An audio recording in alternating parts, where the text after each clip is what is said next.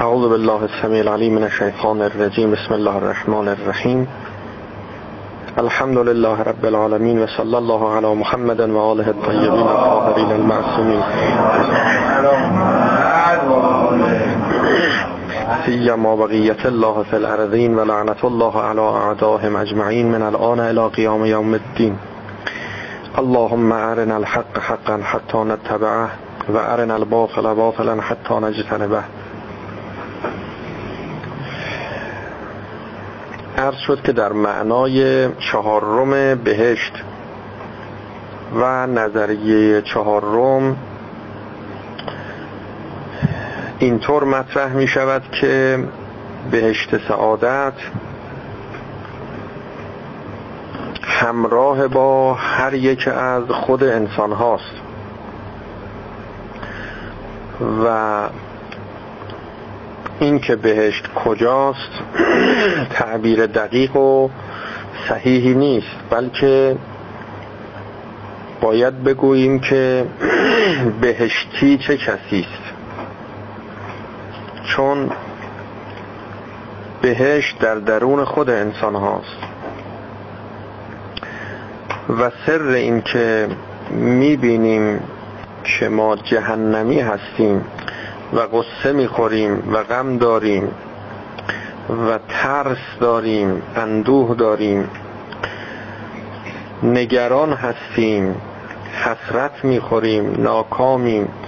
سر همه اینها در این است که عقل نداریم.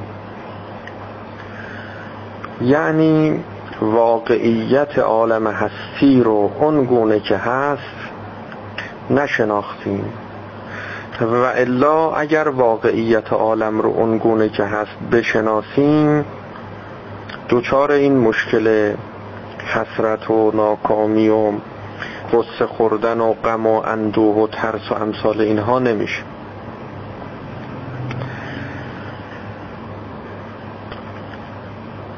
اگر شما دیده واقع بینت باز شد که همون عقله تعریف عقل رو اینجا توجه داشته باشید. که حالا فرقش رو با علم هم اگر مناسبتی پیش اومد عرض می‌کنیم نیومد هم حالا همین مقدار که تعریف عقل معلوم باشه. عقل عبارت است از اون دیده واقع نگر ما. واقعیات عالم رو اونگونه که هست ببیند. و عقل کامل اون عقلی است که همه واقعیات رو عقل معاد ازش تعبیر میشه به عقل معاد. اون عقلی است که واقعیات غیبی عالم رو هم مشاهده کنه. فقط توسط حواس پنجگانه یک سری از واقعیات ملموس و محسوس عالم رو ادراک نکنه بلکه واقعیات نامحسوس عالم رو هم درک کنه. اون چرا که نادیدنی است. چشم دل باز کن که جان بینی. آنچه نادیدنی است آن بینی. این رو میگیم دیده عقل پس معتقدین به نظریه چهار روم می‌گویند که چشم دل باز کن که جان بینی.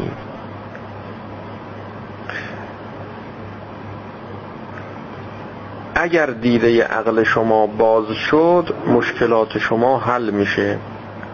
می‌بینی که اگر چیزی ظاهرا از دستت رفت واقعا از دستت نرفته. اگر در دنیا ظاهرا محرومیتی پیدا کردی نعمتی بهت نرسید یا دیر رسید یا از شما گرفته شد نگران نباش. خاطر جمع باش.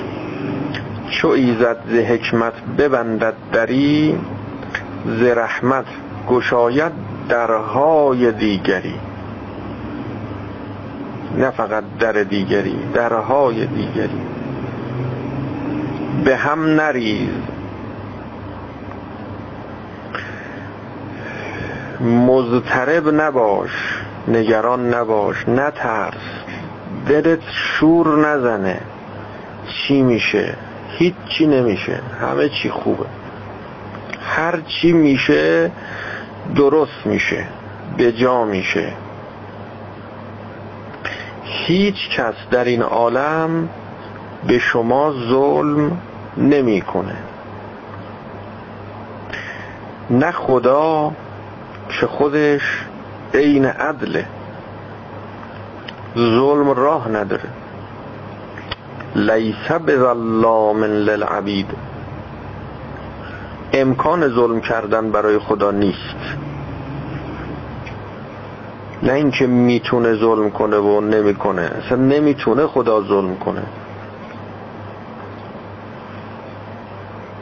خدا عین عدله میشه عدل با ظلم جمع بشه؟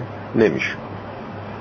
میشه وجود با عدم جمع بشه؟ نمیشه.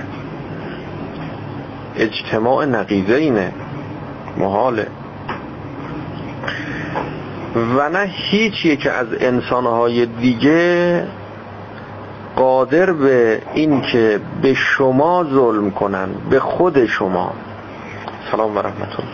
نیستن. خیلی از دستشون بیاد و خیال کنن که دارن ظلم می‌کنن این است که یه نعمتی از نعمتهای دنیایی شما رو از شما می‌گیرن. کاری می‌کنن که مانع میشن بین رسیدن نعمتی از نعمتهای دنیایی به شما مثلا. این دیگه ظالمه دیگه. آخرش این است که جان شما رو می‌گیره.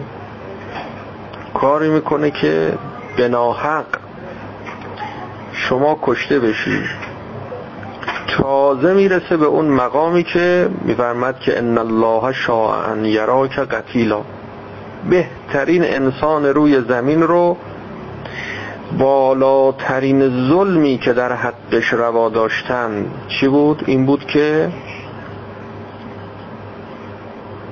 او رو به ملاقات خدا نائل کردن یعنی رسوندنش به اون چرا که می‌خواست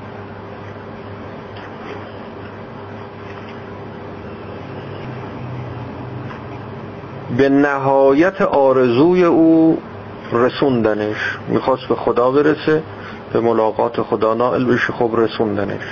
جانشو گرفتن پس هیچ کس نمی‌تونه ظلمی بکنه به کسی. اگر ما دیده واقع بین داشته باشیم و حقیقت بین باشیم و چشم دلمون رو باز کنیم همه حقایق عالم رو دیدنیهاش و نادیدنیهاش رو ببینیم می‌فهمیم که دوران بقا چو باد صحرا بگذشت. تلخی و خوشی و زشت و زیبا بگذشت. پنداشت ستمگر که ستم بر ما کرد بر گردن او بماند و از ما بگذشت. چیزی که گذشتنیه تموم شدنیه رفتنیه نموندنیه فانیه این ما نیستیم. انسان موجود باقیه موندنیه. اگر دیدی دست شما از بین میره چشم شما از بین میره گوش شما فنا پیدا می‌کنه. این غیر از این است که خود شما هم از بین میری. ما مردنی نیستیم. مرگ به معنای مرگ بدن ماست. به معنای جدا شدن ما از این بدنه. اینها ارتباط به ما نداره. ما نیستیم. ظلم به ما نشد. نه فقط ظلم به ما نشد بلکه اگر چشم دل رو باز کنیم و حقایق واقعی عالم رو از بالا نگاه کنیم که در روایات ما ائمه علیهم السلام ما رو به اون حقایق آگاهی دادن. فرمودن که بعد از مرگ کسانی که در دنیا شدائد و سختی هایی بهشون رسیده محرومیت هایی داشتن یه نعمت هایی رو همه شدائد و سختی دارن حالا یکی بیشتر یکی کمتر. اینها وقتی که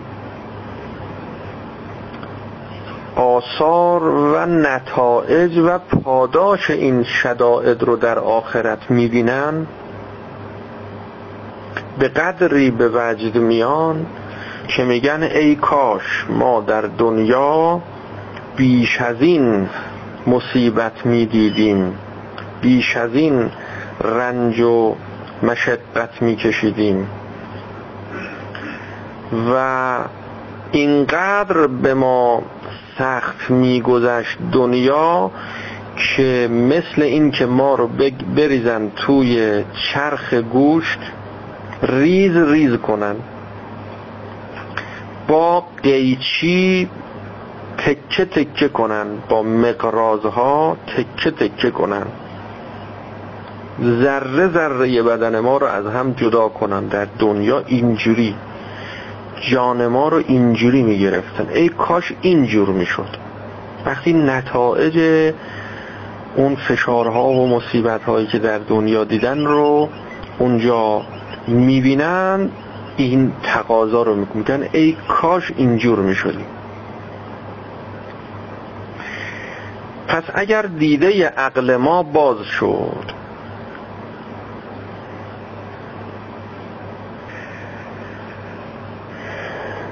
در پاسخ به این نظریه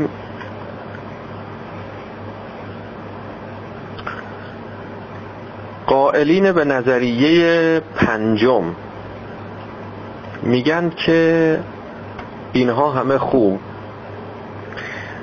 اما آیا همین الان همه ما به این حقایق واقف نشدیم؟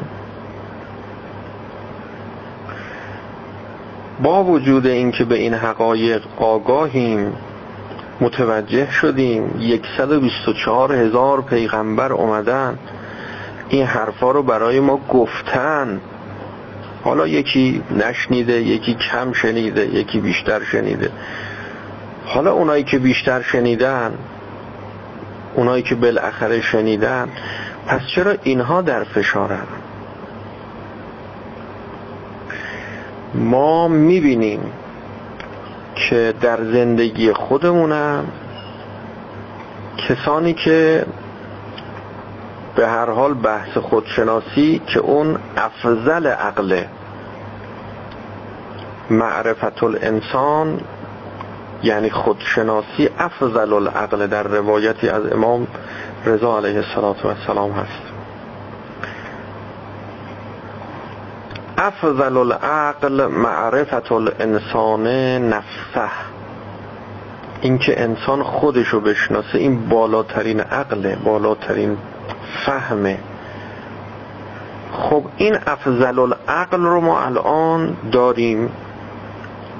یک دور خودشناسی دو دور خودشناسی سه دور خودشناسی نه گوینده خود این علم خودش که دیگه خودشناسی داره دیگه. خودش که دیگه این افضل العقل رو همراه خودش داره. اما وقتی وارد میشیم در زندگی خودمون می‌بینیم که خیلی شدائد و گرفتاری ها و مصیبت ها داریم. نه به معنای اینکه محرومیت هست. محرومیت است که به ما هم فشار میاره.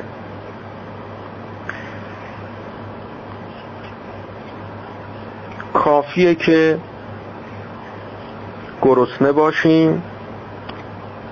یه مقدار غذا دیر برسه. چقدر به هم ریخته میشیم. کافی خوابمون بیاد. امکان خوابیدن برامون نباشه. چقدر جوش میاریم و داغ می‌کنیم و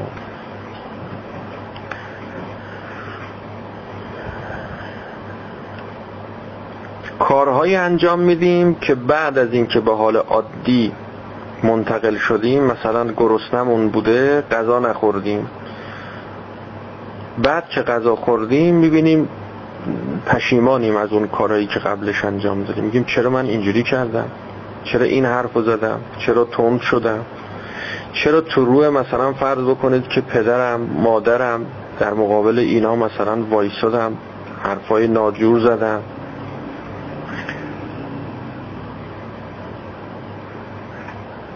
این نشون میده که ما هنوز وارد در بهشت نشدیم.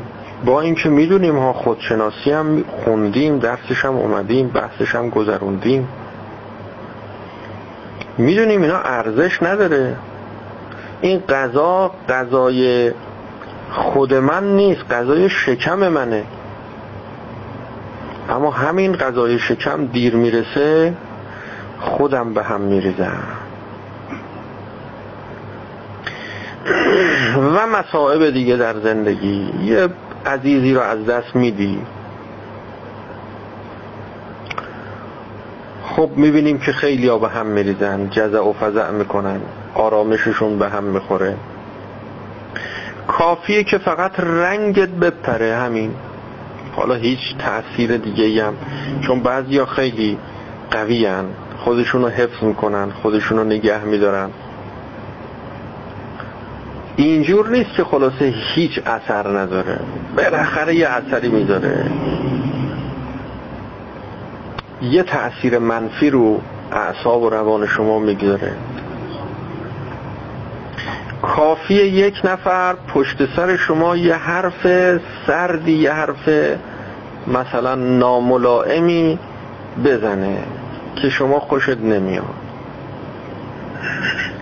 پشت سر شما گفته فلانی مثلا فلان بالای چشمش دو تا ابرو داره. به قدری به هم میریزی به قدری ناراحت میشی. پشت سر من گفته. کجا گفته؟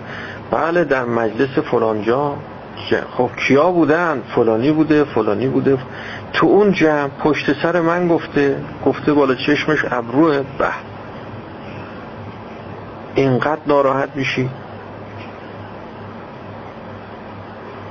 که پشت سر من حرف مثلا درست زدم تازه. واقعیت هم گفتم. بله.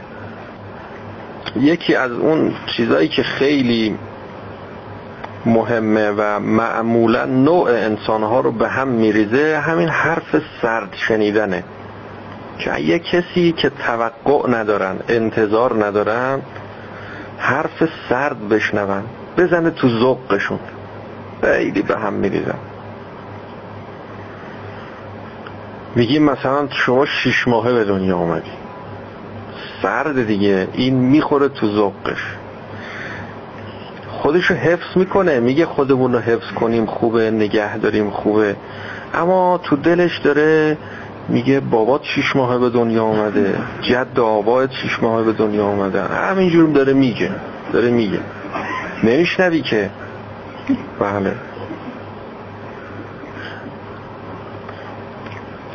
یه داستانی یادم اومد. از مرحوم علاماش محمد تقی جعفری که اینجا حالا نمیشه گفت. بعدا که دم و دستگاه خاموش شد و وقت بعد نصفت به رو هم که نیاری تو دلت کار خودتون می‌کنی. یعنی اون شیطون کار خودشو می‌کنه. اینم یه مرحله اینم جهنمه به هر حال دیگه. بله. به هر حال اینم جهنمه. حالا سعی می‌کنیم در باطنم درسته. بحث سر این نیست که وظیفه ما چیه در این موقعیت. بحث سر اینه که با این حرفایی که زدیم کار درست نشد. اینا همه درست بود همین حرفا خوب بود. گفتیم سنیدیم درست بود. اما با این حرفا درست نشد کار. بازم به هم میریزیم. بازم ناراحت میشیم. حالا بعضی که حب مد هم دارن. یعنی اگر که مثلا فرض بکنید توی مجلسی وارد بشن از اینها تعریف نشه. صحبت این نیست که مذمت بشه پشت سر اینا بد بگن یا حرف سردی بزنن تو روی اینا. نه صحبت سر اینه که از اینها تعریف نشه تمجید نشه تجلیل نکنم جلو پای اینا بلند نشن. بیا و ببین که چه اتفاقی میافته. مثل اینکه آسمون زمین اومده زمین رفته آسمون. قرآن خدا عوض شده. همه زمین و زمان رو به هم میریزم. که چی شده؟ به من آقا احترام نگذاشت. به من سلام نکرد. جلو پای من بلند نشد. اینو بهش میگیم حب مدح. می‌خواد که مدهش کنن. می‌خواد ازش تعریف کنن تجلیل کنن.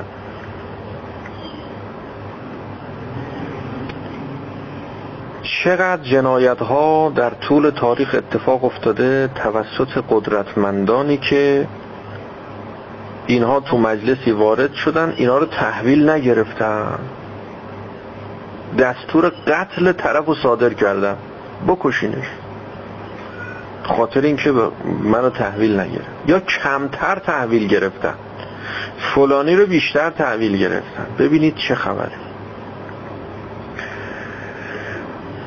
حالا درجه به هم ریختن با هم فرق می‌کنه. گاهی به قدری به هم میریزی که دیگه نمی‌تونی شب بخوابی. یعنی همینجور که می‌خوای بخوابی همش ناراحتی. به من گفت آخ آخ آخ به من گفت وای همش ناراحتی. حالا چیکار کنم؟ حالا چه خواهی بسرم بگیم گاهی انقدر ناراحت میشی که دیگه خوراک هم دیگه میگن یه غذا بخور دیگه میلت هم به غذا نمی‌کشه. یا جهنم دیگه. همش جهنم. بعد میگیم که ناراحت نباش. میگیم مگه من خرم. نمی‌فهمم. من میگیم حالا ولش کن مهم نیست. ناراحتی نکن هیچی نگو بهش. میگه بهم به هم میگن نفهمه. بیشعوره نفهمید ما بهش محل نذاشتیم اینم میگیم خب محل نیست. هی خودتو ناراحت کن ناراحت کن ناراحت کن. یعنی تو جهنم هست. وقتی هم که می‌خوای دستشو بگیری از جهنم بیاد بیرون حاضر نیست دستشو بده بیاد بیرون. میگه نه. اینجا خوبه. اگه بخوای آدم باشی باید تو جهنم باشی.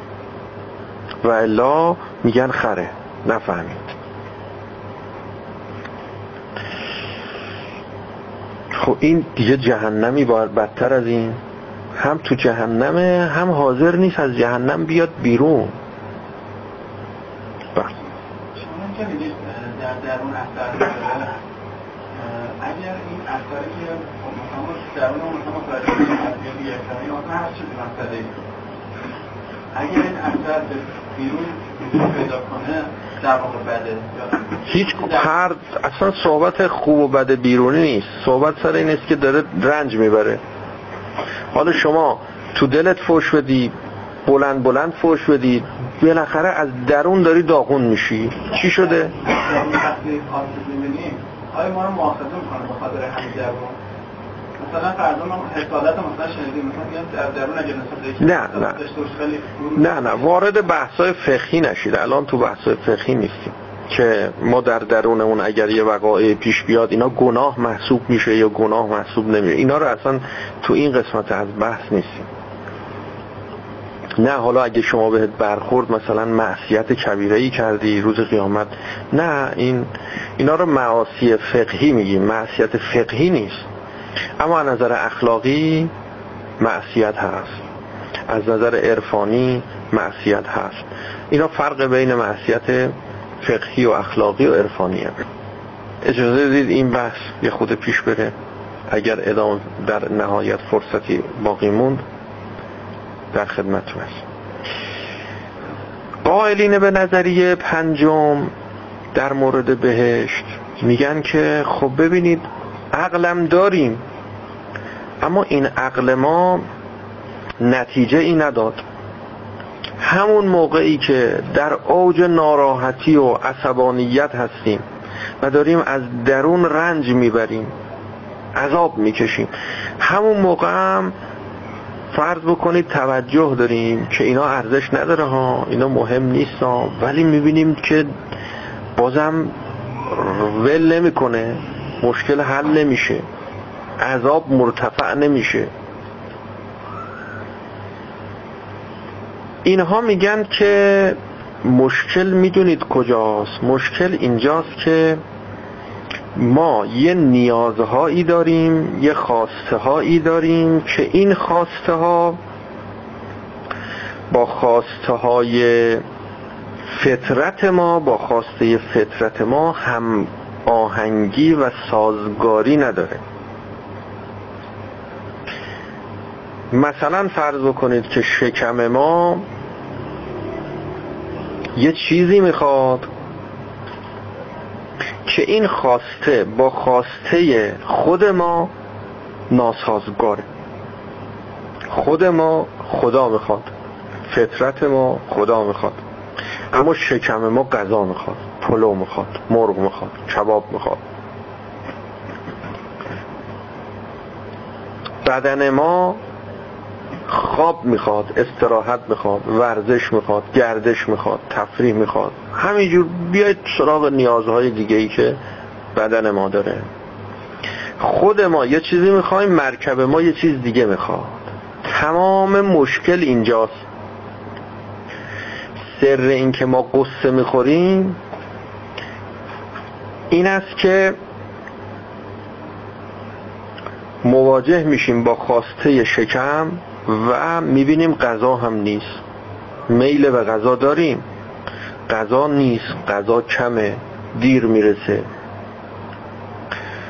میل به خواب داریم. امکانش نیست. میل به ازدواج داریم. امکانش نیست. میل به ماشین داریم. پولش نیست. میل به خونه داریم. امکانش نیست. خیلی چیزای دیگه میل داریم همینجور. این میلا نمیشه. پس مشکل اینه. اگر مشکل این شد راه حلش هم اینه که ما یه کاری کنیم که تمایلات مادی ما هی کم بشه هی کم بشه هی کم بشه.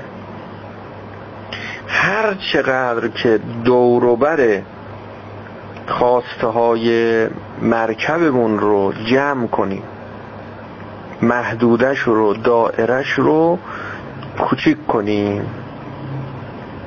راحت تر میشیم. آزادتر میشیم.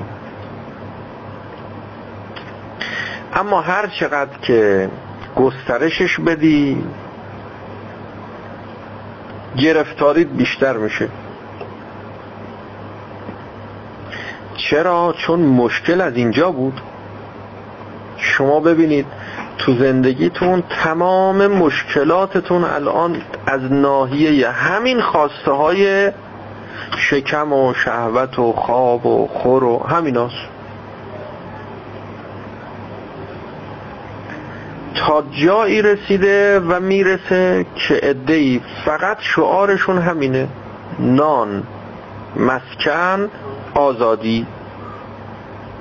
یعنی منظورشون آزادی جنسی شهوت. نان خوردن مسکن خوابیدن آزادی شهوت کردن هیچی دیگه نمی‌خوان. تمام اون اوج شعاران شعار مقدسشون مقدس ترین شعارشون این میشه که اوایل انقلاب یه ادهی این شعارها رو می‌گفتن و می‌دادن و مینوشتن. نان مسکن آزادی پس اگر مشکل اینجاست که همه گرفتاری های ما سر همه نان مسکن آزادیه. خب سعی بکنیم که یه کاری بکنیم که شکم ما دیگه اینقدر غذا نخواد که ما رو به گرفتاری بندازه. غذا پیدا نکنیم و وقت اینجوری بشه. غذا نخواد است اگه بتونیم یه کاری کنیم که بدون غذا یه کاری کنیم بدون خواب. اصلا خواب نکنیم. فلزا خیلی یا تلاش می‌کنن. این اینا یه نظریه است ها دقت کنید. وقتی ما چشم داریم چشممون رو باز می‌کنیم خب وقتی چشم دید دل می‌خواد. به این ماشینای چیز نگاه می‌کنی رنگ و وارنگ و قلمبه و سلمبه و آیرودینامیک و غیر چی این چیزا هی نگاه می‌کنه هی دلت می‌خواد. او براق چشمتو می‌زنه. میگی می‌خوام. توشو نگاه می‌کنی میگی می‌خوام. بیرونشو نگاه می‌کنی میگی می‌خوام. خونه ها رو نگاه می‌کنی زرق و برق داره. متراژش رو حساب می‌کنی میگی می‌خوام. اونو می‌خوام اونو می‌خوام اونو می‌خوام میگه بله بسازم خنجری نیشش زفولاد زنم بر دیده تا دل گردد آزاد. این یه نظریه نظریه پنجم. میگه با عقل کار درست نمیشه. خنجر می‌خواد خنجر می‌خواد. این چه وضع خوابیدنه که شما ها می‌خوانی 8 ساعت در 24 ساعت می‌گیری میخوابی. یعنی چی؟ 9 ساعت در 24 ساعت می‌گیری میخوابی. با کم و زیادش. یعنی چی؟ نه انسان به شما عرض کنم واقعی اون انسانی است که تا می‌تونه کمتر بخواب. این چه وضعشه که یوهو مثلا فرض بکنید که یه پرس غذا می‌ذارن جلوت همشو می‌خوری. یک پرس غذا خب چه برسه به دو پرس و سه پرس یک پرس غذا بخوری اونم سه وعده. نه این درست نیست. تا می‌تونی کمش کن. سه وعده رو بکن دو وعده. کم بازم کمش کن. دو وعده رو بکن یه وعده. اگر می‌خوای که بهشتی باشی در بهشت وارد بشی خوابتو کم کن خوراکتو کم کن شهوتتو کم کن چشمتو کور کن. به شما ارز کنم که همینجور هی پرهیز پرهیز کن پرهیز کن پرهیز کن. و تا اونجایی که امکان داره مثلا تو اجتماع میری می‌بینید تو اجتماع خیلی مفاسد وجود داره دیگه نمی‌خواد بری. بشین تو خونه.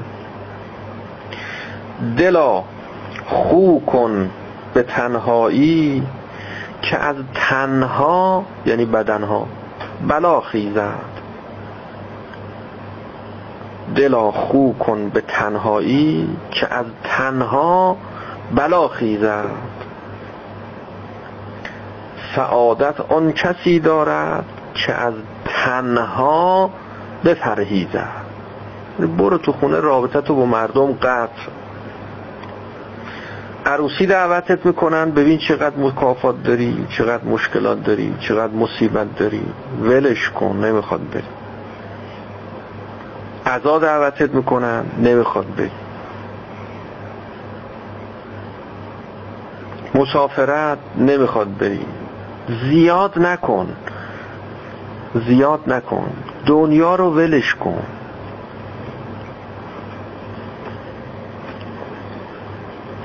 بعدم روایاتی که در مذمت دنیا وارد شده خب دیگه خودتون می‌دونید دیگه. زیاد زیاد که این روایات رو می‌خونن در تأیید این که خب پس بهشت سعادت اینجاست راهش هم اینجاست. نظریه نظریه چندمه؟ نظریه پنجمه. یعنی پنج چهار نظریه رو پشت سر گذاشته تا رسیده به اینجا.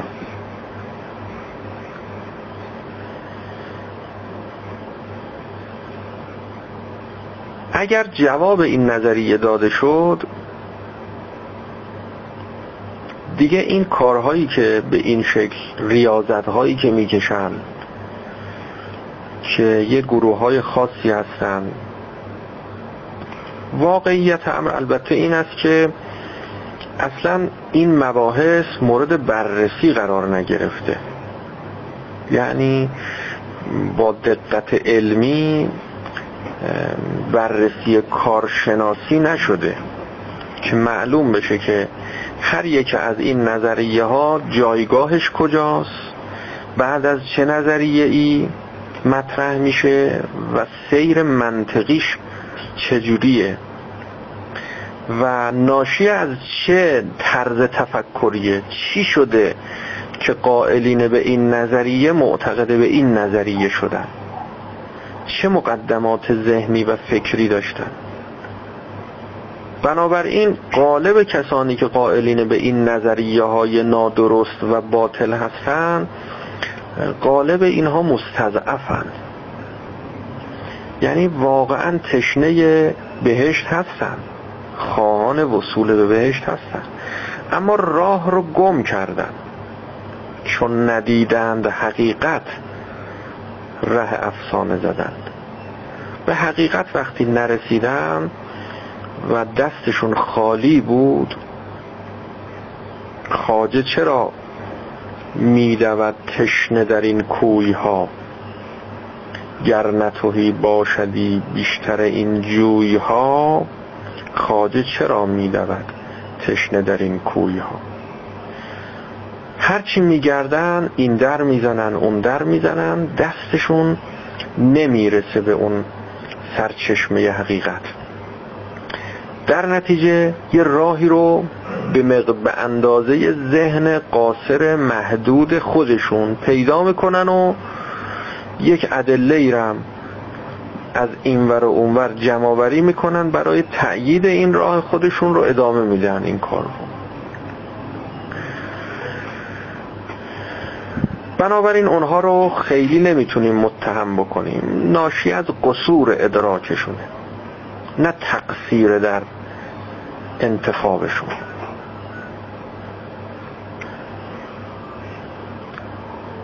اشکال این نظریه این است که شما خواستید که بهشت رو در دنیا به وجود بیارید. در حالی که با این کاری که انجام دادید جز این که رنج بیشتری بکشید. ریاضتتون رو اضافه کنید یعنی فشار سختی. گرچه ریاضت به معنای تمرینه ولی خود تمرین سخته. اگر به ما گفتن که نخور کم بخور در حالی که میل به خوردنم داری.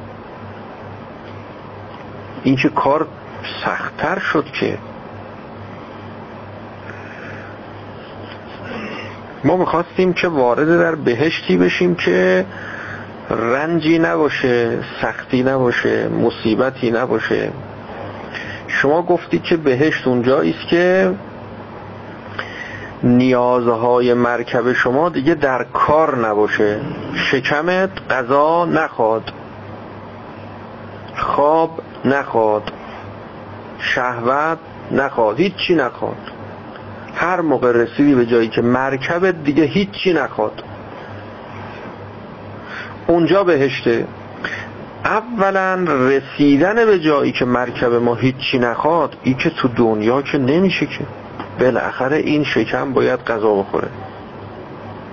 بالاخره باید بخوابیم. حالا یا یه پرس غذا بخوری یا دو پرس غذا بخوری یا نه چهار تا لقمه بخوری میری کنار. یا سه وعده غذا می‌خوری یا دو وعده غذا می‌خوری یا بالاخره یه وعده غذا رو که می‌خوری که. این مرتازهای هندی که دیگه خیلی ریاضت می‌کشن و تو این مسیرها کار کردن و کار کردن گاهی میگن یک ماه مثلا یا چهل روز با یک دانه بادام اینا تغذیه کردن و زندگی کردن. یه دونه بادوم خورده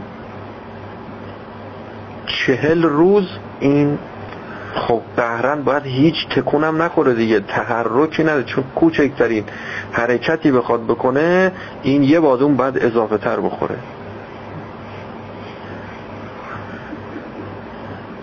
همینطور هم هست. یک جا میشینن خشکشون می‌زنه. همینجور تکون نمی‌خورن. یه نقطه رو نگاه می‌کنن و همینجوری. این میشه بهشت. بهشت اینا. قائلین به نظریه پنجم. پس آخرش که باید اون رو بخوری که اون لحظه ای که یه دونه بادم رو می‌خوای بخوری این بالاخره نیاز پیدا کردی. این نیاز شد. خود این که نیاز پیدا کردی این نشد که باز نشد. حالا اگه اومد و یکی همون یه دونه بادم و کش رفت و در رفت و رفت. تا اومدی بخوری بچه از راه رسید و برداشت گذاشت دهنش. تو هم که اصلا چهل روز هیچی نخوردی تکون نمی‌تونی از جاد بخوری. خشکت زده. هر بخواه حرف بزنی. بیا. من همین یه قضیه پادوم بود قضا چهل روزه هیچی نخوردم دارم میمیرم. حالا هی تو غصه بخور هی ناراحتی هی رنج هی مصیبت هی جهنم هی عذاب. اونم مادوم می‌خوره.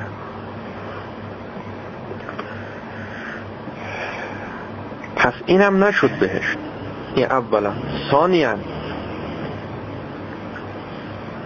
با این کاری که انجام میدی وقتی میل به خوردن داری نمی‌خوری که مصیبت دو چندانه. باز حالا اون کسی که میل به خوردن داره یه خود می‌خوره یه خوردهشو خورد. خود دلش خنک شد که بالاخره این شیکمه رو یه پرش کردیم. حالا با چی دوست داشتم فرض کن دوست داشت چلو کباب بخوره؟ حالا نون سبزی خورد مثلا. دوست داشت فرض بکنه که چلو مرغ بخوره. نون خالی خورد. بالاخره پرش کرد. تو که همه هیچی که اینجوری که همینجوری هی کمش کردی کمش کردی کلی مصیبت کشیدی در طول زندگی. این که جهنمش اضافه شد که.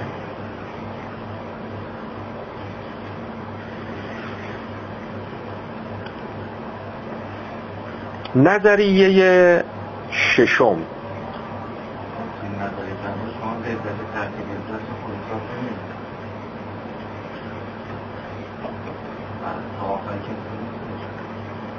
بله. در نظریه پنجم میگن که لذت ترک لذت رو به حساب نمیاری. در نظریه پنجم نبایدم به حساب بیاریم. به خاطر اینکه مشکلی که اینها مطرح می‌کنن میگن به خاطر نیست که شکم شکم غذا می‌خواد. میگن علت این که می‌بینی که دلت هوا و هوس پیدا می‌کنه این است که چشمت می‌بینه. چشم که ندید دیگه هوا و هوس هم دل پیدا نمی‌کنه. جواب این است که چشم گاهی نمی‌بینه. اما هوا و هوس هم هست.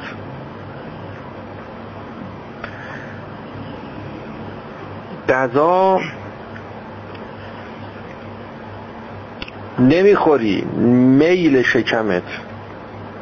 به غذا کم شده.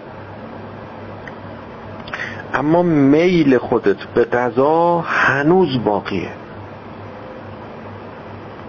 این رو در بحث های گذشته عرض کردیم که گاهی شکم ما سیر شده پره جام نداره بهترین غذارم خورده. اما هنوز شما حسرت می‌خورید که ای کاش بیش از این می‌توانستم بخورم. ای کاش شکم من بیش از این جا داشت. فلذا مبتلا به پرخوری میشه. پرخوری یعنی چی؟ زیاد خوردن. یه موقع حواست نیست همینجور می‌خوری.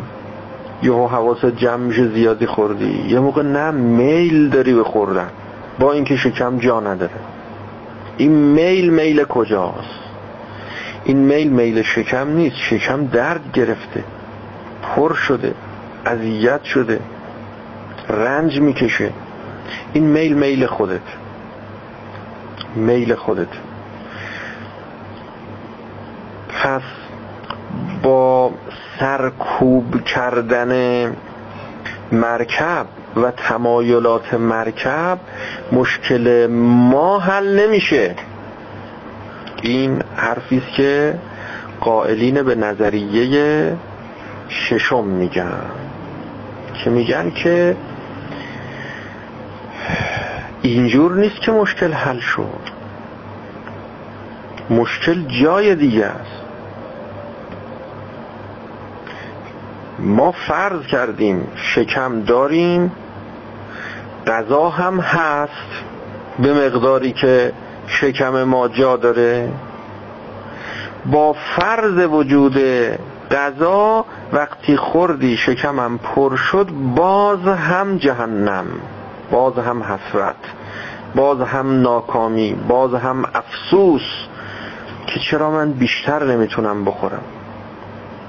ما فرض کردیم این غذا کافی به مقدار شکم شما. فرض می‌کنیم این غذا لذیذ خیلی لذیذ ترین غذا خوشمزه ترین غذا. هرچه غذا خوشمزه تر ما می‌بینیم که وقتی خوردی اشتهای شما به بیشتر خوردن بیشتر.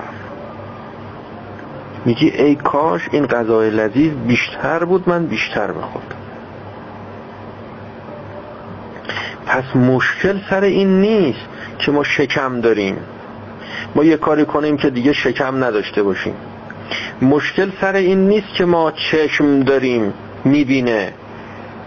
بزنیم با شمشیر این چشمو کور کنیم که دیگه نبینه. یه چشم دیگه هست که اون همیشه می‌بینه اون داره کار می‌کنه. اون در درون شما داره کار می‌کنه. اونو چه کار می‌خوای کنی؟ اونه که هوا و هوس به وجود میاد. بله این یه سرنخی میده. یه زمینه ای ایجاد می‌کنه. اما حل ریشه ای این نیست که شما صورت مسئله رو پاک کنی. باید مسئله رو حلش کنی. خب جواب این چون روشن و واضحه خیلی به رد این نظریه. حالا نپردازیم و وقت خیلی صرفش نکنیم. این معلومه که اصلا حساب ما اینو بحث کردیم مفصل. با مرکب ما جداست. حسابش جداست. همون عقل میگه همون عقلی که این گروه پنجم گفتن مشکل با همین عقل حل نمیشه همون عقل میگه حساب شکمت با شما جداست. اگر حساب جداست شما مشکلت پس از ناحیه شکم نیست. تا بخوای از ناحیه شکم حلش کنی. این که گفته میشه ما همه گرفتاری هامون همه مشکلات اون به خاطر این مسائل مادیه. بعضی میگن فقط به خاطر پوله. پول باشه هیچی نباشه. همه مشکلات حله. پول داشته باش رو سیویل شاه ناقاره بزن. دیگه شاه که دیگه خیلی قدرت داره دیگه. یعنی قدرت هم کشک قدرت هم پشک فقط پول. پول داشته باش قدرت هم داری. همه چی داری. خب این یه نظریه آمیانه است. این مربوط به عالم دنیا میشه در حالی که حقیقت انسان یک حقیقت مادی نیست یا حقیقت دنیایی نیست. مرغ باغ ملکوتم نیم از عالم خاک. پس مشکل ما مشکل دنیا نیست تا با حل مشکلات دنیا مشکل ما هم برطرف بشه و حل بشه. فلذا در مورد کسانی که منتظر امام زمان علیه السلام هستند تا حضرت تشریف بیارن و دنیا رو اصلاح کنن. و فکر می‌کنن که اگر دنیا درست شد قیامت هم درست میشه. نه اینطور نیست. که اگر دنیا درست شد قیامت هم درست میشه. اینا بحثایی که گاهی تو مباحث کلان کشوری و اینا بحث میشه مطرح میشه که مثلا توسعه اقتصادی مهمتره. و مسائل اقتصادی مهمتره یا مسائل فرهنگی مهمتره. که این جای بحث داره که حالا من توجه میدم فقط بهش به این اشاره به صورت اشاره که مسائل اقتصادی یعنی همون شکم و شهوت و اون که مربوطه به مرکب ماست. اینها مهمتر نیست. مسائل فرهنگی مهمتره. گرچه تعریف فرهنگ هم الان مختلفه. بعضی ها مثلا مسئله فرهنگ و یه چیزایی تعریف می‌کنن که اصلا با اون چیزی که ما الان در ذهنمونه سازگاری نداره بلکه ضد فرهنگه. حالا مثلا فرض بکنید که موسیقی رو به عنوان یه کار فرهنگی حساب می‌کنن در حالی که نه اصلا ربطی به کار فرهنگی نداره. ولو جایزم باشه ولو حلالم باشه نه این مربوط به عالم ماده است و مربوط به بعد اقتصادی و دنیاییه. اهمیت کار فرهنگی بیشتر از اهمیت کار اقتصادیه. اما گاهی مسائل اقتصادی مقدم میشه بر مسائل فرهنگی. خوب دقت بکنید. دو تا تعبیر به کار بردیم. یکی مسئله اهمیت یکی مسئله تقدم و تأخر.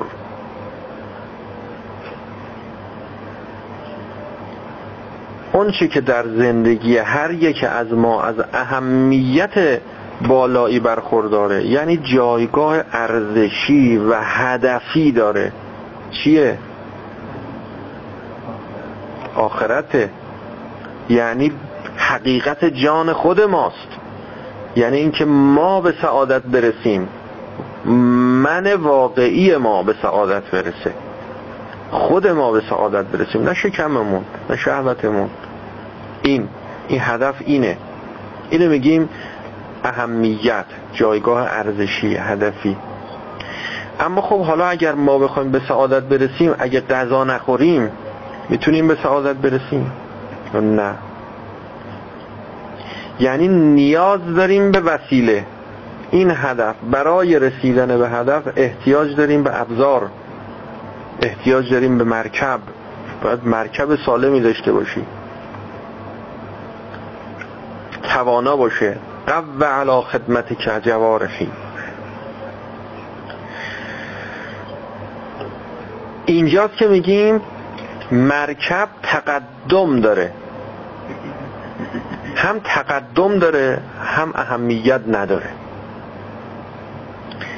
مسائل فرهنگی هم اهمیت داره هم تأخر داره.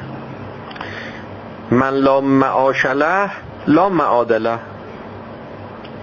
معروف دیگه که کسی که گرسنه باشه الفقیر الفقر کاد ان یکون کفر. فقر تا مرز کفر انسان رو پیش می‌بره. یعنی چون نیاز مرکب دیگه نیاز بدنه. این نیاز تأمین نشه شما نمی‌تونی سراغ کارهای فرهنگی بری نمی‌تونی کارهای فرهنگی کنی. شما الان اگه همتون اینجا خوابالو باشین. هیچی متوجه نمیشین میگین چی میگه این وقت ما رو طلب کرده بی خودی معطلمون بز بریم بخوابیم یه گرسنه باشی. اصلا حواست جای دیگه است. یه عضوی از اعضای بدن درد کنه. اینجا نشستی دندونت داره زغزغ می‌کنه درد می‌کنه. اصلا همینجور کلافه. هیچی حالیت نمیشه از این چی میگه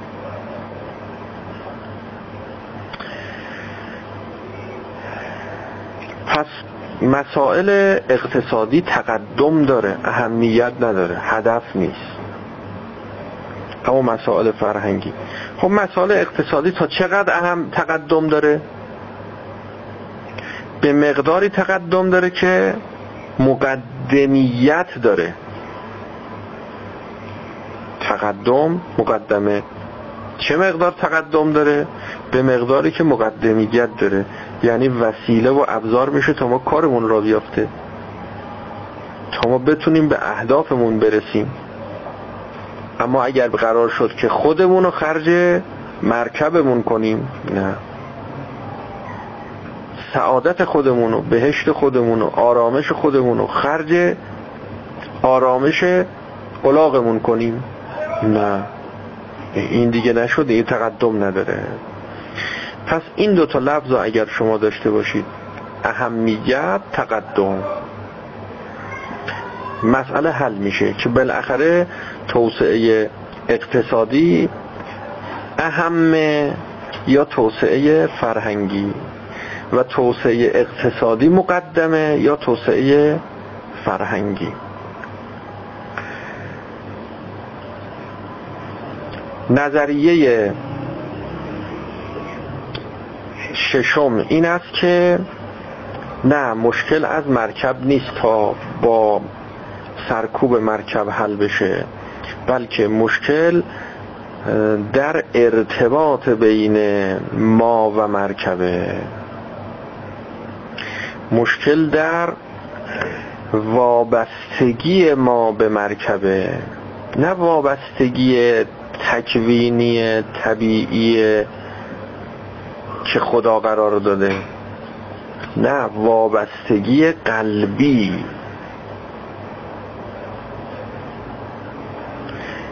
دلبستگی یعنی نه وابستگی. وابستگی بالاخره مرکب ما با خود ما با هم وابسته است.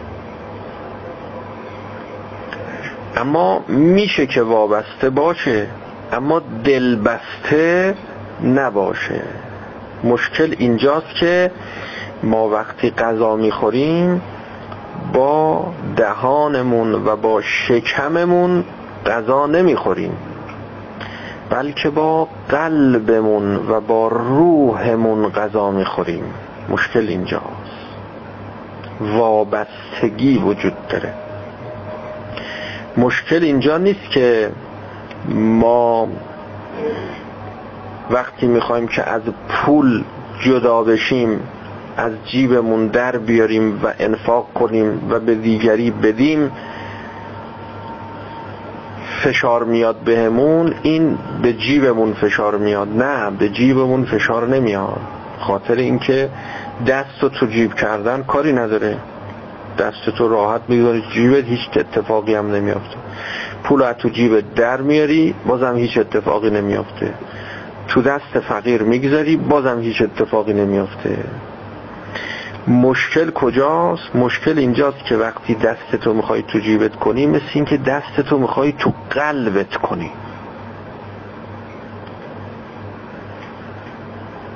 می‌خوای تو جیگرت کنی. وقتی می‌خوای پولو چنگ بزنی مثل اینکه قلبتو می‌خوای بکنی. چنگ بزنی بکنی بیاری وقتی می‌خوای به فقیر بدی مثل اینکه جان تو داری میدی به فقیر. مشکل اینجاست. پول از تو جیب در نمیاد از تو قلب در میاد. یعنی وقتی پولو گذاشتی تو جیبت تو جیبت نذاشتی تو قلبت گذاشتی. اینجا اشتباه شده جا جا شده. مشکل اینجاست. وقتی غذا رو خوردی می‌خوری با دهانت نمی‌خوری با قلبت می‌خوری با همه وجودت می‌خوری. و اشکال اینجاست که خودت با خرت یکی شدی. خودت با مرکبت متحد شدی. قاطی شدی. تفکیک نشدی. جدا نشدی. و نه اینکه نمی‌دونی که اینا از هم جداست. می‌دونی عقلشو داری فهمشو داری می‌دونی اینا از هم جداست ولی جدا نشدی. مشکل اینجاست. مشکل سر جدا نشدنه. که اگر جدا شدی مشکل حل میشه. انشالله بررسی این نظریه نظریه ششم که نظریه نهایی دیگه انشالله برای جلسه آینده. و صلی الله علی محمد و آله الطاهرین.